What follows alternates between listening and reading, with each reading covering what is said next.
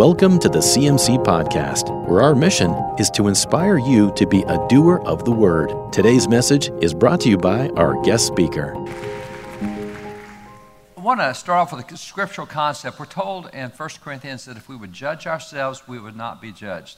So if we raise a good standard of looking at ourselves, examining, like we're told in James 1, don't look at yourself in the mirror and turn away and not change. So if you see dirt on your face, you see your hair messed up, get it fixed.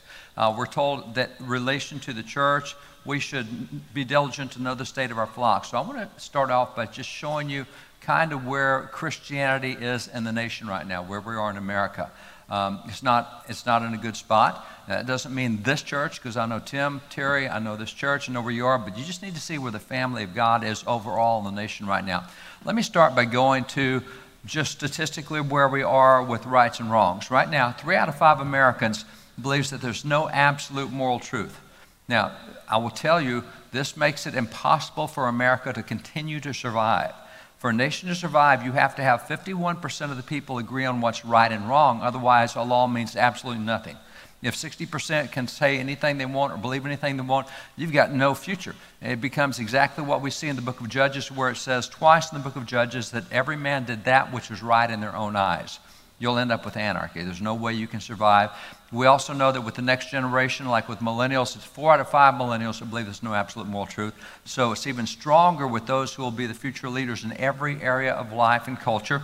And when it comes to Christians, it's one out of two Christians that believe there's no absolute moral truth. Now, this is the one that surprises me. I would think, wait a minute, isn't there something called the Ten Commandments? Oh, no, they're the Ten Suggestions. My bad. I mean, we don't even have moral truth in areas like that. So when we see where we are right now as a result of that, we also see the church, not just individual beliefs, but the church. There's 384,000 churches and senior pastors in America.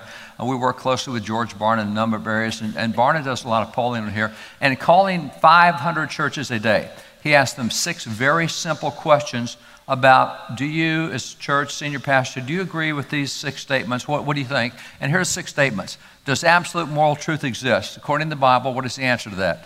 Yes. Okay, number two, is the Bible accurate in its teachings? According to the Bible? Yes. Number three, is Satan a real being? Number four, can heaven be earned? Number five, did Jesus live a sinless life?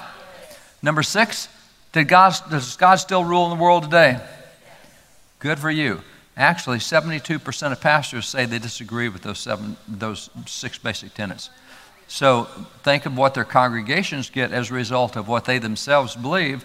And so that's not a very strong, very strong commendation where the church is.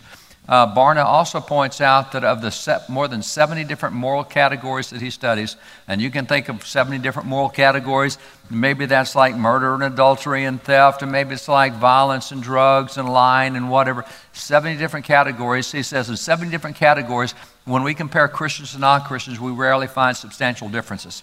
Actually, what we find now is Christians have a higher divorce rate than non Christians, and born again Christians have the highest divorce rate of all. 87% of born again Christians got divorced after they became Christians. So it's like we've never even read what Jesus said to Peter in, in Matthew 19, verses 1 through 15, or what God says in Malachi 3, or all these. It's like we don't even know what the scripture says in these areas, and you just can't find a behavioral difference then when you look at scriptures reading God's word, and by the way, scripture reading God's word, we're told by Jesus in Matthew, he says, Man does not live by bread alone, but by every word that proceeds out of the mouth of God. We have to have spiritual food just like we have physical food. But if we were to eat our physical food only when we ate spiritual food, most of us would be dead. I mean, we just, we have three good meals a day physically. Mm, not really every day with the, the scriptures. Matter of fact, the statistics show that only 9% of Christians read the Bible on a daily basis. So we're only getting food once a day for 9% of Christians. That's not healthy. And we find that only 6% of Christians have a biblical worldview. Now, biblical worldview would be taking each of these items that's right here, because everyone, I chose all these items because they've all been in the news in the past two years but there are also very clear Bible verses on every one of them. So, what Bible verses would you use for free enterprise or for gender identity? Or where does the Bible talk about minimum wage? And Jesus has an entire teaching on minimum wage. How about education? Where does the Bible talk about progressive income tax? Can we put Bible verses to that? And the answer is most Christians cannot. only one in 16 Christians can actually look at things going on in the culture and relate it to Bible verses, very specific things in the culture. So we find that even among pastors, only 2.8% of pastors will preach about those things, even though they're in the Bible. Very rarely do we hear relevant application to life. So what we see as a result is there's been a change in, in Christians in America. If you go back to the year 2000, in the year 2000, 85% of Americans professed to be Christians. Last year, it was down to only 65%. So we've had a 20% drop in Americans professing Christianity in the last 20 years. And when we poll them and say, why did you guys leave the church? Why did you stop going to church? Two out of three say because the church lacks relevancy. I don't get anything that applies to my real life. It's all theoretical kind of stuff, pie in the sky in the future. There's nothing practical for me. So when we look at where we are at the church today, this is why a lot of people, you hear them saying, we got to have a revival. We need a revival in America. We're praying for revival. We need a revival, and that's a really good thing to pray for. However, there's a major problem with that. I don't think we're going to have a revival the way that we think we do. And the problem we have is we have a national focus. Let me explain that. Everybody gets their news from somewhere. So if you're on the right, it's going to be, I don't know, Fox or Epoch Times or Victory News or Newsmax. If you're on the left, it's going to be CNN, MSNBC, whatever it is. Everybody gets their news. And as a result, most of us can have a fairly intelligent discussion about what's going on with Congress what's going on with the Supreme Court or what's going on with the White House. We, we know pretty good bit of that. Try having that same discussion with what's going on at the local school board or what the city council did last Thursday. Or we don't know the local stuff. We know what's happening at a national level because that's where we get our news. I doubt that you've listened to the news and heard any story, story on Watertown, New York, or any story on Scottsbluff, Nebraska, or any story on Yukon, Oklahoma, or Jacksboro, Texas, anything else. We know the national stuff. We don't know what's going on around us in so many areas. And so what happens is, is and by the way, I'm, I'm very involved in all of those areas. Um, back up a minute.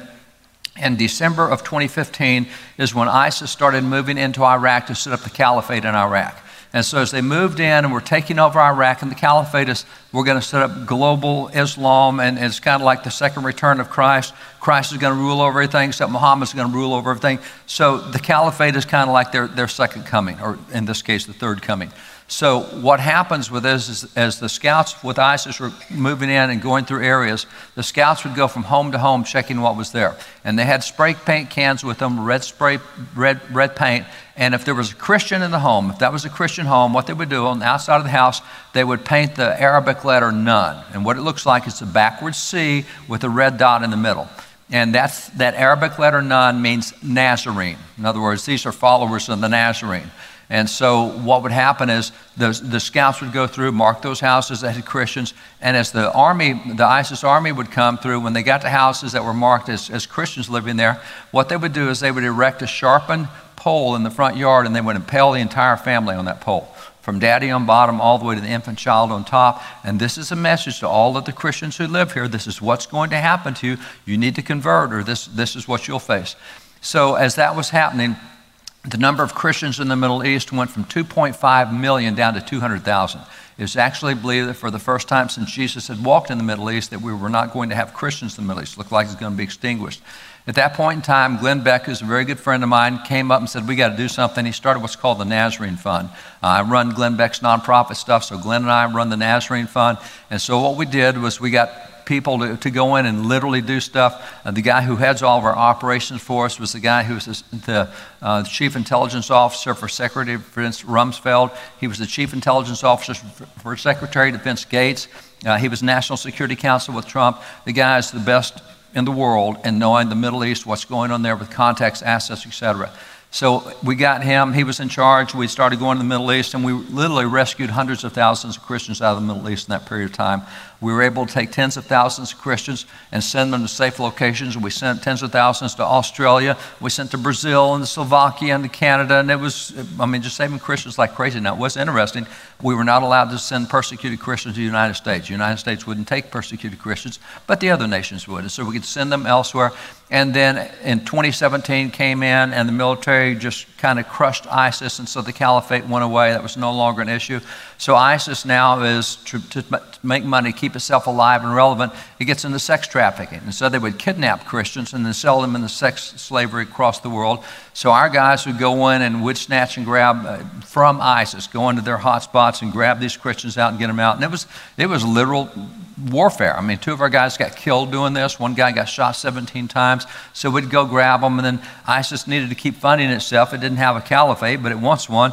So what they would do is they would kidnap Christians. They'd kidnap Christian kids, Christian children, and they would kill them and then sell all the organs called organ harvesting. We can sell heart for 50,000, we can sell lungs for 30,000. And so this is how they funded their operation in the meantime. So they're trying to survive, and we've been able to shut down a number of those organ harvesting farms. We just found a new one in Nigeria, working on getting that shut down. But nonetheless, this is going on. And so now we come to Afghanistan.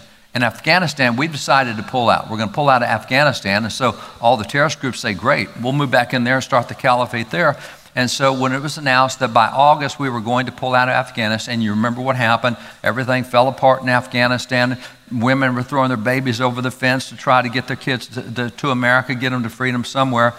And so, as that was happening, the military, JSOC, called us the, the first week in August as this thing is starting to get really bad and said, Would you guys take over the evacuation of the civilians out of the airports and out of the areas? Would you do that? We got our hands full with the military stuff. Yeah, we'll do that.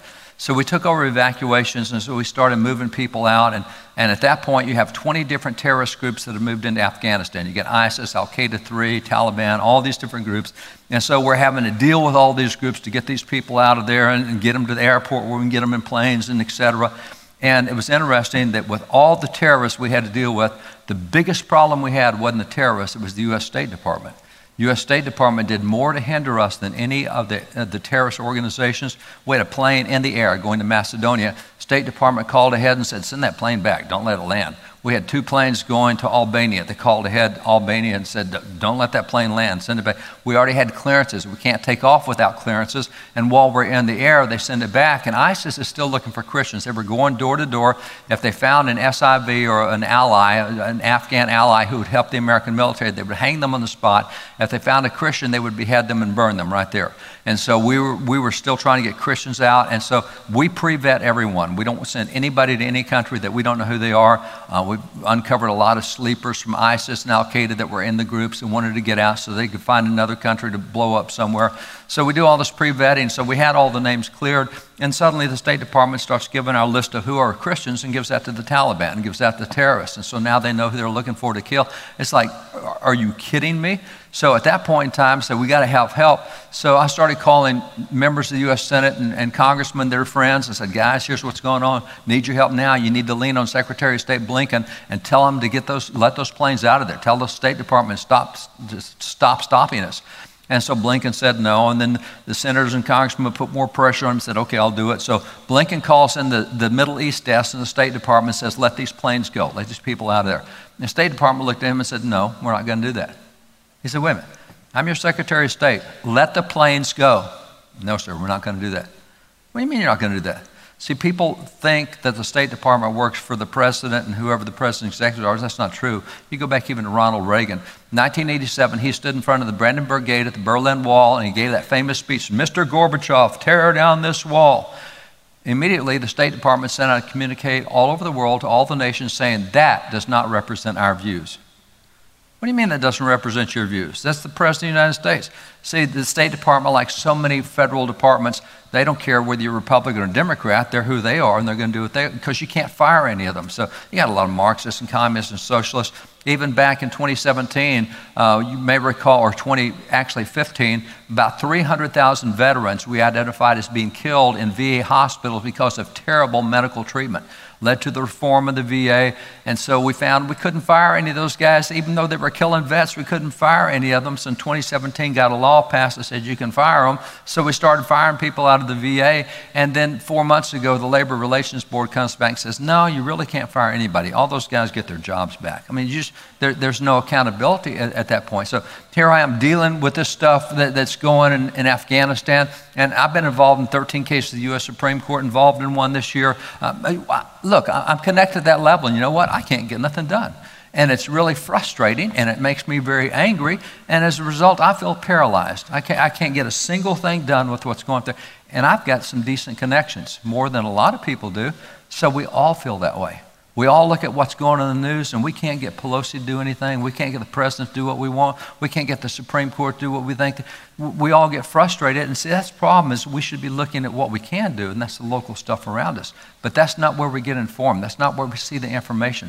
And so when you look at what happens to the local stuff, let me take you back to some historical examples. The American War for Independence.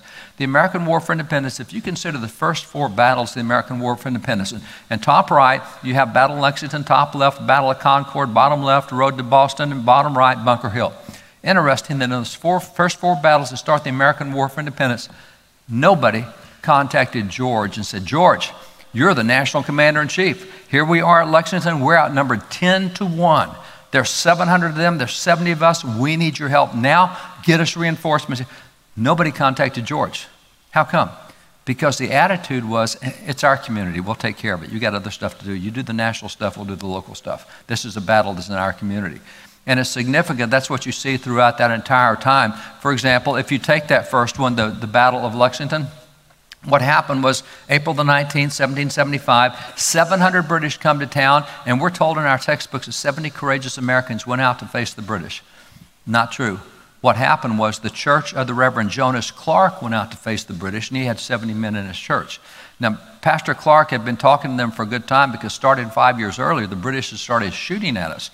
And so Pastor Clark saying, guys, look, it, we may get into a war with this thing, and if we do, you need to know what the Bible says about war. And he started going through and he says, Now, you can never be involved in an offensive war. God, not, God's not going to bless an offensive war, but you can be in a defensive war. If they start something, you're allowed to defend yourself. You got two passages in Nehemiah, you got Luke, you got uh, the passages in Exodus 22, so you're allowed self defense, but you can't start anything. And so he teaches them about war. And so when the British come to town and the, the, his church goes out there to say, Wait a minute, guys, you're, gonna, you're not going to do this in our community. It was the deacon of the church who had been training the men, John Parker. If you ever go to Lexington, you will see the, the Minuteman statue, and that's John Parker. And he reminded the 70 guys, he said, guys, don't forget what Pastor's been teaching us. And it's engraved in stone there on the Minuteman statue. At the bottom, it says, Stand your ground, but don't fire unless fired upon. They get the first shot. He said, But if they mean to have a war, let it begin here. We're drawing a line in the sand and we're not going to move. This is wrong and we're not going to let it happen in our community. So it, we lost the battle that day, and it wouldn't have mattered if we'd had SEAL Team 6 on our side. We still would have lost the battle because everybody uses a single shot musket. That's it. So you've got 700 single shot muskets to get the first shot at 70 guys, and they don't get to shoot until they've been shot at. That's why 18 Americans hit the ground that morning. No British hit the ground. The British go ahead and march on through Lexington because they've got the guys down. The next battle we have is the Battle of North Bridge at Concord. And at that point, history books tell us that between three and 400 courageous Americans went out, went out to, uh, they, they went out to face the British. No, again, it was a church. It was the church of the Reverend William Emerson who went out to face the British, and he had between three and 400 men in his church. And when they got out there, they said, Guys, you, are just not going to do this in our community. And, and by the way, we heard that you opened fire on our brethren over in Lexington, so game on. Well, this is where the first British hit the ground that morning because they started it. Now it's in a position where we can do something defensively because we're not going to let this happen in our town. And so the British commander at that point said, This is not going the right way. I just faced 70 Americans. Now I've got between three and 400. There's only 700 of us. If this thing keeps growing, I'm going to be in serious trouble. Let's get back to Boston and get reinforcements. That's the third battle. He turns around, heads back to Boston. It's a 19 mile march back to Boston called the Road to Boston. And along the way, what he feared is exactly what happened. There were 4,500 Americans lining the roads on both sides, shooting at them as they went by. Now, where'd all those guys come from? Well, Reverend Payson Phillips grabbed his church and brought them out there, and Reverend Benjamin Balch grabbed his church and brought them out. Again, this is our community, and you're not going to do this in our community. Then, even the Battle of Bunker Hill, you have the Reverend Joseph Willard who says, I got two companies here in the church. Let's go get all the other churches. We'll defend Boston. So this is the way we had things going in the American War for Independence, and that's the way the war really went. Uh, there were about 80 battles in the American War for Independence, and in the American War for Independence, nearly all of them were local battles. Now, we needed George. We had to have George at Yorktown and at Monmouth and at Brandywine, but even there, it was the local forces that showed up to reinforce him and give him what he needed. So it really was, we won the American War for Independence because we won so many local battles all over the nation that it looked like a national victory when it was all done. But the focus was local. It wasn't about we're going to get healthy from the top down, it's we're going to take care of this in our own community. But now we're praying for revival, and we want a revival, and that's a good thing to want. But you see, we got the same problem. Revivals, you don't have national revivals. Revivals occur locally. Now, wait a minute. I specifically remember Great Awakenings. That's a national revival because, after all, you had George Whitefield. I mean, Whitefield, he preached for 34 years. He preached 18,000 sermons. And grab this 80% of all Americans physically heard him preach a sermon. Wow. Wow. In a time of no tech, 80%, you know, if I had 80% of Americans who heard a message today, we would say that's message penetration. Well, he's got no tech back then and he's got 80% who have heard the message? How does that happen? Real simple. It's not a national revival. He was the chaplain of Georgia. He got on his horse in Georgia and he rode to Maine. Now, Maine at that time was not a state yet, it was still part of Massachusetts. So he rode from, from Georgia up to Massachusetts or to Maine, the northern part of Massachusetts, and he preached in every single town he went through. Took him a long time to get there. Then, when he got to Maine, he turned around and rode back to Georgia, but he went a different route preaching every town he went through all along the way. Then when he got to Georgia, he turned around and went back to Maine. He did that seven times on horseback. Back took him 34 years, seven times going back for. See, 80% of Americans physically heard him preach a sermon because he was in 80% of the towns in America. That's where revivals broke out. And once revival broke out, how'd you keep it going for years? Well, it was local pastors. Once the revival broke out in Boston, Samuel Cooper's the guy who kept it flamed and going there in Boston for a long time. Once it broke out in Philadelphia, it was Gilbert Tennent in Philadelphia who kept the revival going in Philadelphia. And once it broke out in, in the sticks of Virginia, out in the rural areas, it was Samuel Davies who kept it going. We had all these local revivals that were going on across the nation, which is what led to the national revival. So what happens is national revivals or anything change, it, it, comes, it comes from, from local stuff. So our obsession with the national focus has got to be replaced with a more local focus. Now, having said that, let me show you even how this works in political areas. If you take something as simple as voting, to vote in the United States, two constitutional requirements. To vote, you have to be 18 years old and you have to be a legal citizen. If you can do that, 100% of people who are 18 years old who are legal citizens can vote. One more thing please fill out a piece of paper and register to vote. We just want to make sure you don't vote seven times or somebody doesn't vote seven times for you. Just register to vote. At this point, 65.3% of eligible voters are registered to vote. So we have 110 million Americans who have said, I don't care what happens in the nation, I ain't going to be part of nothing that goes on. So we have 110 million Americans who have checked out and can't even do something as simple as registering their opinion on candidates or policies or anything else. Now, there's two types of elections in America. The first type is what we call a presidential election. This is when you have the biggest turnout. This over the last 11 presidential elections, we average a 54% turnout, but that's 54% of registered voters. So that's not 54% of adults, that's 54% of the 65.3%, which means 36% of Americans vote for president, and it takes half of that to win, which is 18% over the last 21 off year elections. And that's what we're going to have this November. This is where we'll choose our, our governors and our senators and our reps, state and federal. Over the last 21 off year elections, the voter turnout is 38%, but that's 38% of registered voters. That's 38% of 65.3%, which means 26% of Americans vote for governor and, and senator reps, and it takes half that to win, which is 13%. So what you're looking at is on average, one out of five Americans chooses the President of the United States, and one out of eight Americans chooses our governors and senators and reps. Now go to the local level. At the local level, your average voter turnout is about 6%. But that's 6% of 65.3%, which is actually about 4%. It takes half of that to win, and that's 2%. Let me take you to Los Angeles. Los Angeles is the second largest city in the nation, behind only New York City. In Los Angeles, the population of Los Angeles is bigger than the population of 23 separate states. So if you're Eric Garcetti, mayor of Los Angeles, that's like being governor in 23 states. Garcetti brags about the fact that he's elected mayor of Los Angeles with 2.9% of the vote. Now, here's a guy who is church hostile, tried to shut down the churches. They're not essential. All the bad policies, 2.9% of the vote. If you go to uh, my home state of Texas, Houston, the fourth largest city in the nation, and the population of Houston is larger than the population of 20 separate individual states. Houston elected Annise Parker mayor. She was elected with 4.9% of the registered vote. Now, 4.9% of registered vote means about 3.3% of adults in that election. That's how she got elected. It's interesting. Once she got elected, she said, You know, I'm so tired of hearing you guys say that marriage between a man and a woman, because she was openly lesbian, first openly lesbian mayor of Houston. She says, when you say marriage between a man and a woman, that's a hate crime. You're attacking me personally. No, no, no. Uh, Annise, we were saying this before you were ever born. We've been saying this for 5,800 years since God said it in Genesis 1, 2, 3. No, that's a hate crime. You're attacking me. So, what she did was she got this measure passed called HERO Houston Equal Rights Ordinance. Now, the top 200 cities in the United States have these equal rights ordinances or equal rights amendments or human rights ordinances, human rights amendments. They got various names, but says, hey, if you say marriage between a man and a woman, it's a hate crime. So once that got passed, she said, I know a bunch of pastors in the city said that. And so she went after six pastors. She subpoenaed 16 different forms of communication from them. She said, I want to see all your text messages, all your emails, all your phone messages. I want access to your computers. I want to see all your sermon notes. I want copies of all the sermons you've done. And if you've said marriage between a man and a woman, you're done.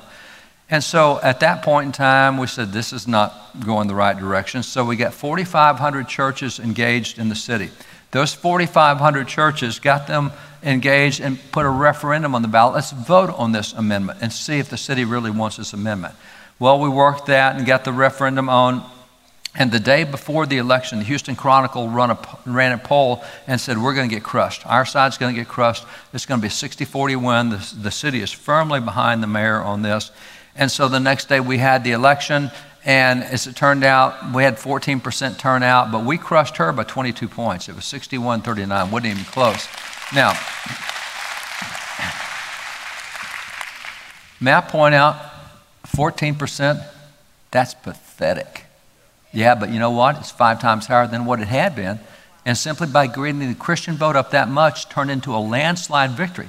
See, we're not involved, and yet we're kind of keeping track. We're losing a little bit of ground. When we get involved just a little bit, it turns into a landslide in the other direction. Uh, take you to the next city. This is Fort Worth, Texas. Fort Worth is the 13th largest city in the United States. And six years ago, the school board of Fort Worth said, you know, we've decided we're not going to do genders anymore at all. We're going to let kids choose whatever bathroom they want. They can choose whatever locker room they want. They can choose whatever shower they want. We're just not doing genders anymore. And when that silly policy came out, the Secretary of Education nationally, Arne Duncan, who was under President uh, Obama, said, Why didn't I think of that? Great idea. So he said, Here's the new national policy. If your public school gets any federal dollars, which is 97% of public schools, if your public school gets federal dollars, you're not going to do genders anymore. We're, we're not going to have kids can choose whatever bathroom they want, whatever locker room. And so this was disturbing to a whole lot of us, but particularly me, because I live right outside of Fort Worth, and Fort Worth is known as Cowtown, USA. That is its nickname, Cowtown, USA. Now, you may not be cowboys in here. I can take any, I can take a city slicker and put behind that herd of longhorns, and within seconds, you can tell which are bulls, which are cows, and which are steers. It's just really easy. And we've never seen a bull become a cow. We've never seen a cow become a bull. It's never happened. And Cowtown, USA starts this nonsense of, of gender in schools, no gender in schools. So I looked, and in Fort Worth, there are 918,000 voters in Fort Worth, and the president of the school board who introduced this silly policy was elected with less than 1,200 votes. I think it was 1,182 votes. And so I looked in his district, and the district where he ran, I quickly found an evangelical church that had 3,000 Bible believing registered adult voters in that church. That one church could have kept him from being on the school board, which would have saved the whole nation from six years of gender confusion that we've had, and it happened out of a local school board. It happened out of one little city, one little church that could have solved the problem in that city.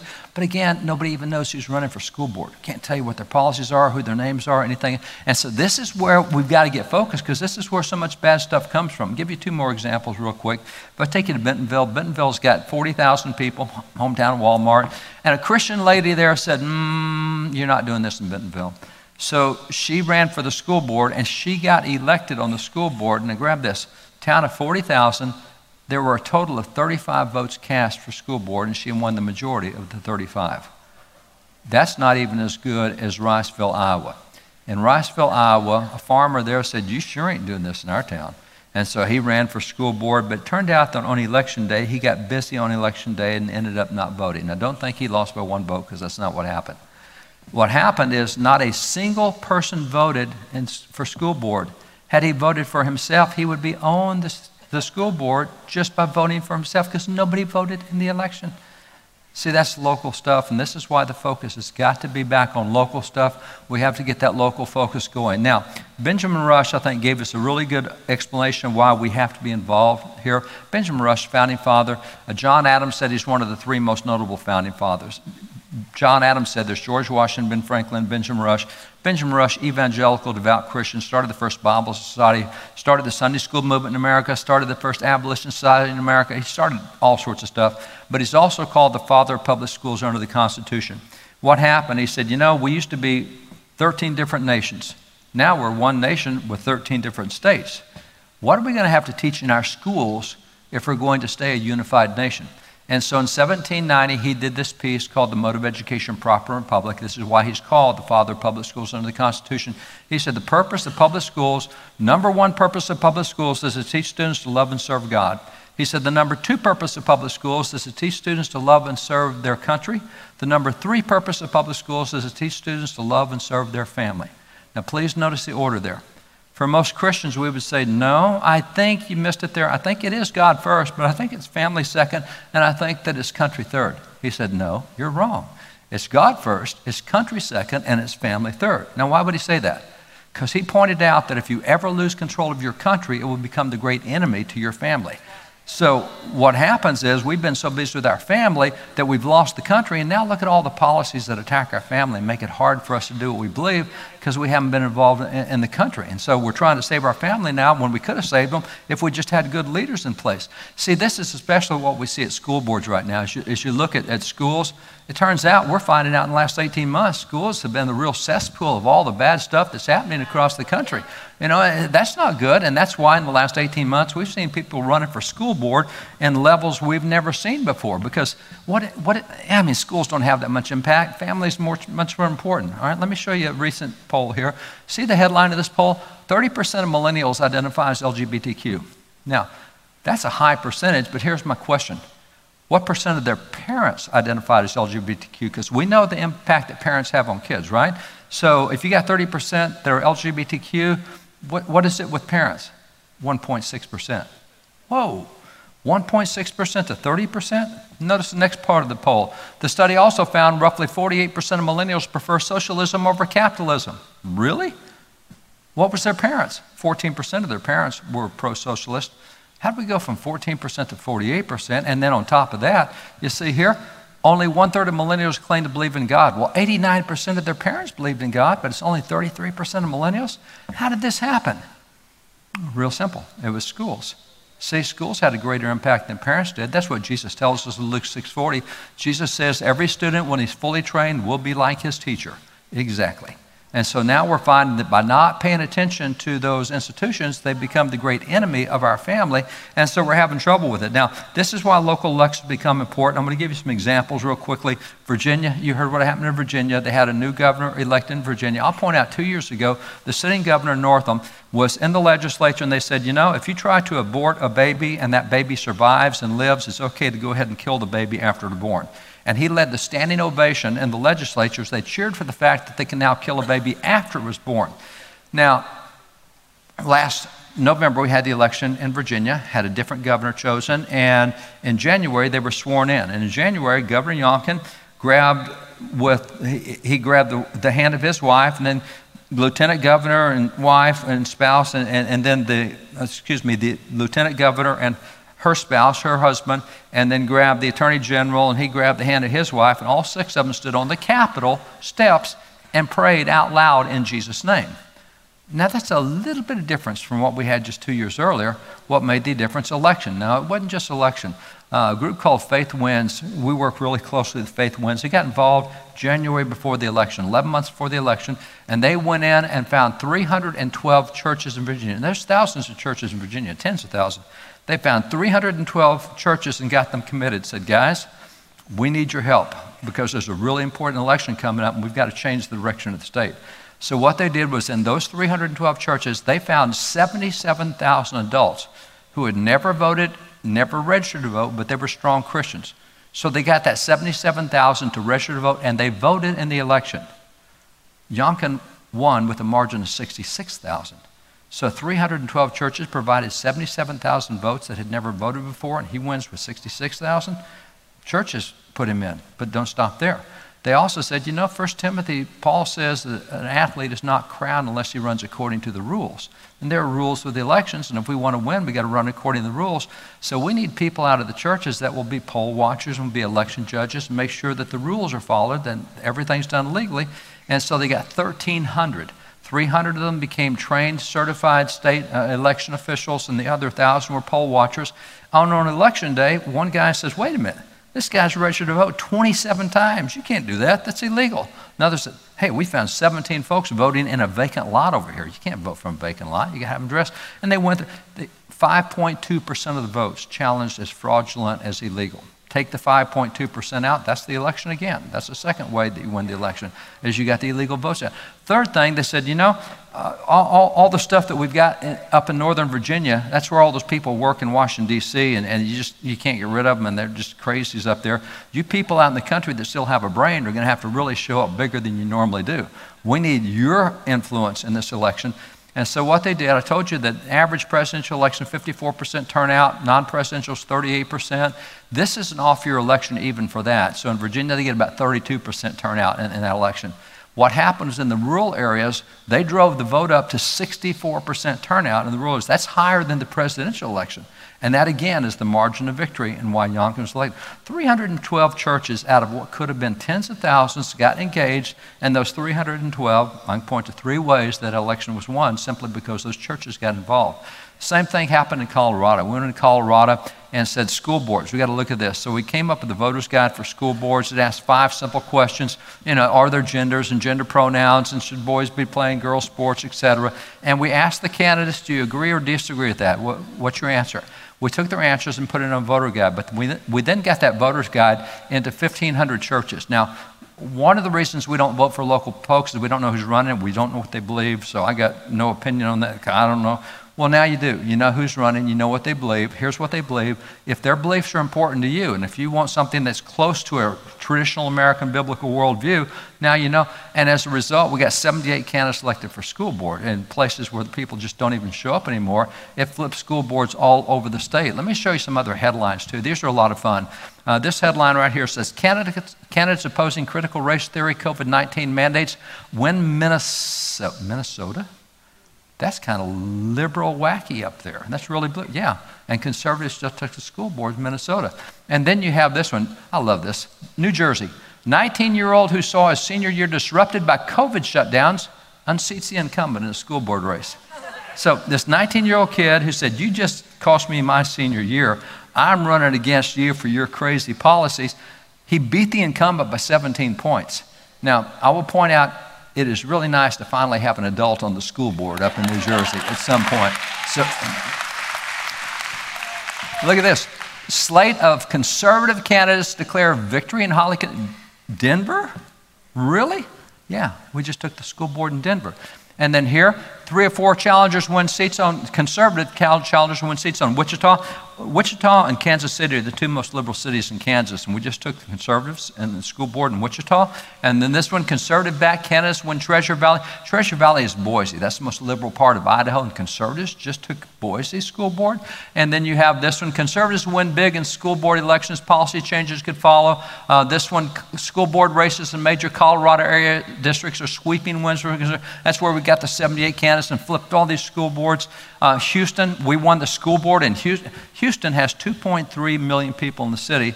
We won the school board elections with 2,000 votes being cast in school board elections. We got churches organized in Houston. They went out, and now we got conservatives running the school board in Houston? Yeah. See, this is what happens when we put our attention on local stuff and get into local stuff. So there, there's a lot of, lot of things that can be pointed to there. So local elections. So wrapping this up, to have, if you're going to vote for good people in these elections, you got to have good people on the ballot in these elections. How do you get them? Well, let me take you to Judges 9. In Judges 9, there's the parable of the trees of the field. And what happened was all the trees got together and said, hey, we need civil government. God's told us we got to have civil government. Romans 13, let's have civil government. And so it says the trees went out to anoint a ruler for themselves. We need somebody to be our leader.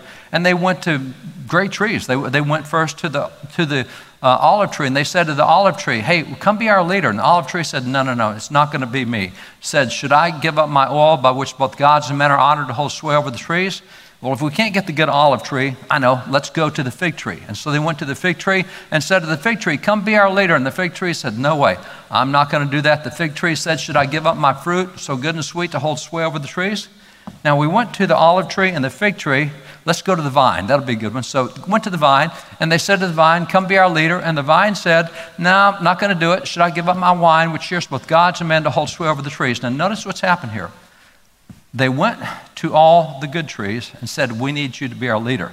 And all the good trees had reasons why they couldn't. Oh, the kids, they haven't graduated yet. I just started a new business. Everybody's got reasons why they can't do, be, be the leaders.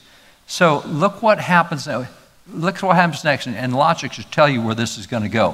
What we're told next in the story it says, So finally, all the trees said to the thorn bush, That's probably not a really good option. Said to the thorn bush, hey, why don't you come be our leader? And would you know it? Thornbush is happy to be the leader. He says, if you really want to anoint me king over you, then come take refuge in my shade. Now, just as a point of observation, how much fun is it to sit in the shadow of a? Not a heck of a lot of fun. I think we got way too many thorn bushes ruling today. How come? Because all the good guys keep saying, no, not me, I'm not going to do that. If the good guys say no, why would you be surprised to have thorn bushes in there? See, and this is where we've got to say, you know, I got to get involved locally. I, I got to do stuff. I, have got to find somebody to mentor. Do you know, our polling right now shows us that this young generation, first time in polling history, wants to be mentored. They want to spend quality time with an adult. 67% of millennials have come out of homes where there was not an intact family. They don't know what quality time with adults is, and they want quality time. When polling them, we said, Who would you prefer to spend time with? Number one answer was with my boss. Now, that's not the answer for most generations, but this generation wants to spend quality time with a so mentor. Go, Jesus said, "Go make disciples of all men." Hey, that's not a group. Just find somebody, make a disciple of somebody. Just spend time. So there's so many things we can do that will turn this back in the right direction. So we got to get our eyes off that national focus, get it down to local focus. Um, I'll close with this this challenge from from. Uh, he's a revivalist, best way to say it. Charles Finney, part of the Second Great Awakening. In one year, between 1857 and 1858, he personally led 100,000 people to Christ in one year. Now, that revival was significant revival, but again, he's a local guy doing all these local revivals. And so he did a book in 1835 on how to have revival. And we're praying for revival in America, and we need revival. But interestingly, he said there's a science to revival. He looked at all the if then verses in the Bible. We know them.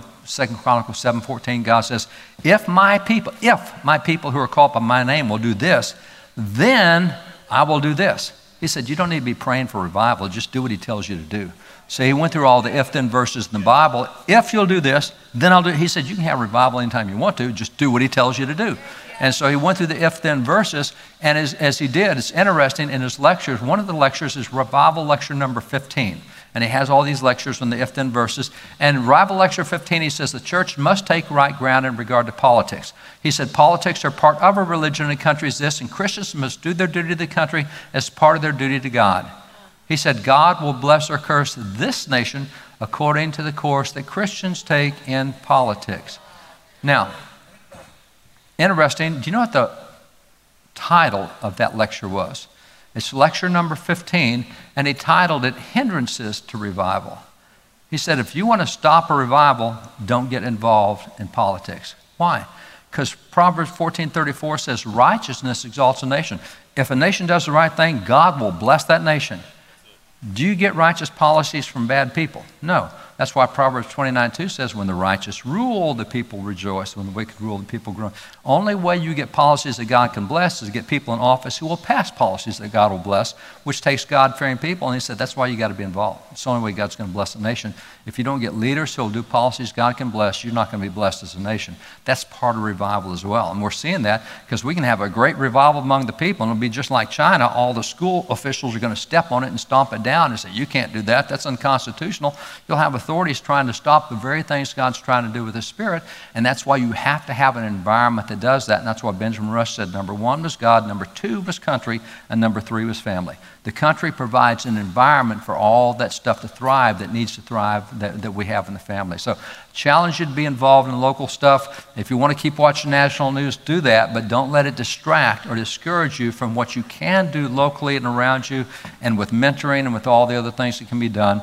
If all this stuff is kind of new to you, then I would point you in the direction of a book we've got back there called The American Story, also the Founder's Bible. A lot of great information. God bless you guys. Thanks for letting me share.